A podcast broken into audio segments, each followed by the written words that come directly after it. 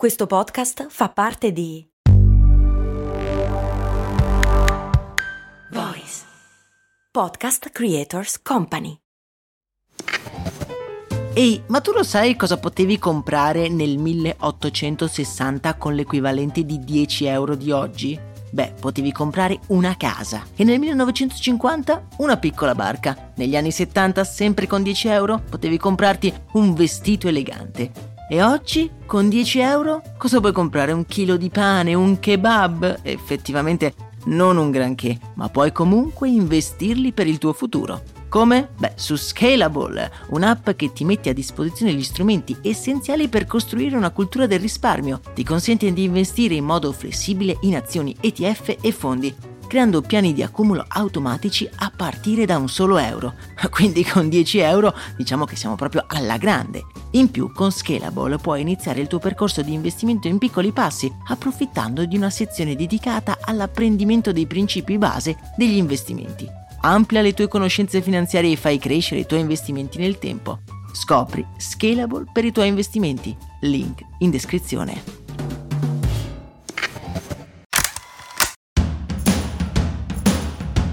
Bentornati amici e amiche qui su Brandy, Max Corona qui al microfono che vi dà il benvenuto nel nostro appuntamento giornaliero. Recentemente abbiamo parlato di come funzionano le compagnie aeree low cost e di come quel low cost non si riferisca al costo basso dei biglietti, ma al costo basso della gestione di tutto il business delle compagnie aeree. Vi lascio l'episodio nella descrizione di questo. Tuttavia, il business delle compagnie aeree rimane un po' oscuro sotto molti punti di vista. A livello proprio di profitti generali, le compagnie aeree viaggiano sempre sul filo del rasoio, sono dei business disfunzionali. Ma allora perché tutti vogliono aprire una nuova compagnia aerea? Converrete con me che c'è qualcosa che non torna.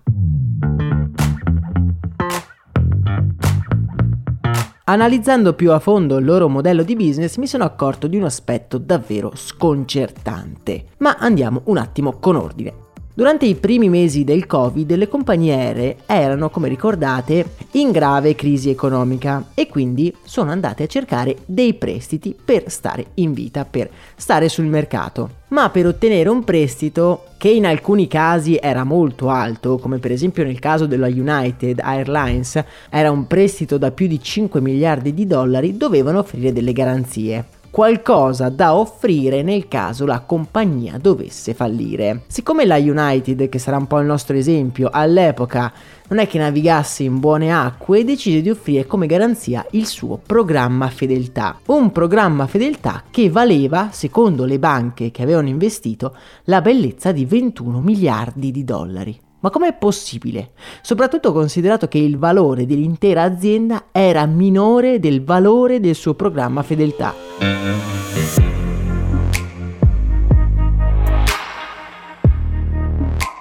Partiamo subito analizzando questo aspetto. Come fa un'azienda a valere nel complesso meno di una parte di essa? Beh, eh, c'è solo una risposta a questa domanda.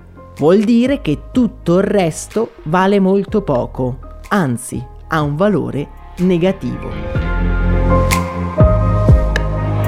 Se la United ha un valore di 20 miliardi e il suo programma fedeltà vale 26 miliardi, vuol dire che per Wall Street la United, escluso il suo programma fedeltà, vale meno 6 miliardi. E questo, se ci pensiamo, ci sta, perché le compagnie aeree non se la passano molto bene e non se la passavano molto bene neanche prima del Covid. Per farvela breve, sono costantemente in perdita. Nel corso degli anni hanno creato dei programmi fedeltà talmente vantaggiosi per loro che sono disposte anche a perdere denaro facendo quello per cui sono nate, ovvero trasportare la gente volando per promuovere e far aderire sempre più persone ai loro programmi fedeltà. E questo concetto è molto simile a quello che muove una banca e praticamente lo stesso che c'è dietro anche Starbucks che abbiamo visto in un altro episodio e vi lascio anche quello nella descrizione.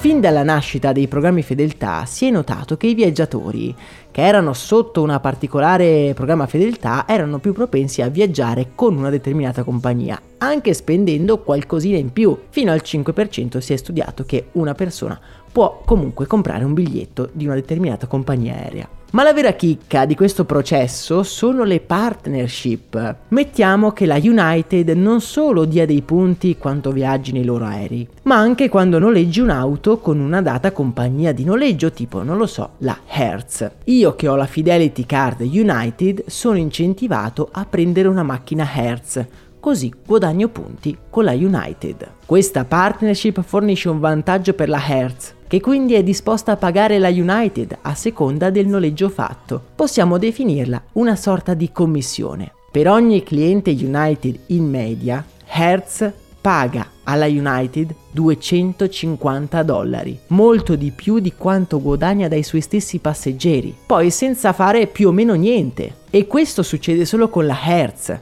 ma le partnership si possono fare anche con qualsiasi altra cosa, hotel, esperienze, carte di credito. Ogni euro speso con quella carta di credito, un punto United, un punto, un guadagno per la compagnia aerea. E i punti, a differenza dei profitti meri e semplici, non sono tassati. Da quando sono stati introdotti i programmi fedeltà, sono stati cambiati molte volte nelle loro dinamiche e gli stessi passeggeri si sono impegnati per scoprire delle falle oppure degli abusi per guadagnare sempre più punti. Vi lascio a questo proposito un link di un video in cui spiegano i minimi dettagli quali sono le dinamiche che ci sono dietro i programmi fedeltà delle compagnie aeree. Però a grandi linee funziona così, le compagnie aeree guadagnano solo dai loro programmi fedeltà e utilizzano il trasporto, quindi il business per cui sono nate, solo per tenere in piedi i loro programmi fedeltà.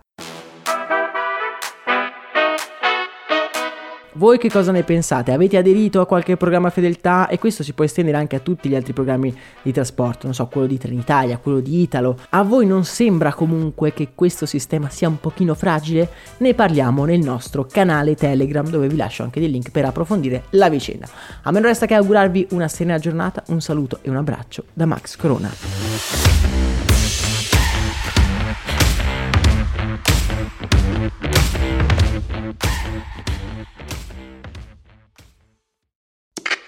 Questo ascolto è supportato da New Balance. Ciao, sono io, Max Corona, e sono davvero onorato di tenervi compagnia con le mie storie nella vostra vita. Spesso quando ci incontriamo mi dite che ascoltate storie di brand mentre correte.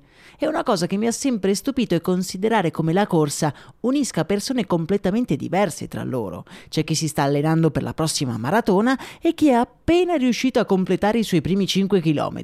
Anche io sono un corridore, non ho mai fatto una maratona, ma nelle mie lunghe giornate passate a scrivere questo podcast arriva un certo momento della giornata in cui sento il bisogno di uscire e correre, magari anche per poco, ma ne ho bisogno per alleggerire il cervello e sciacquare via una mente sempre affollata di pensieri. Per essere un corridore non serve fare la maratona, basta solo correre e l'unico modo giusto di correre è il tuo. Vai su newbalance.it slash it slash running per scoprire di più.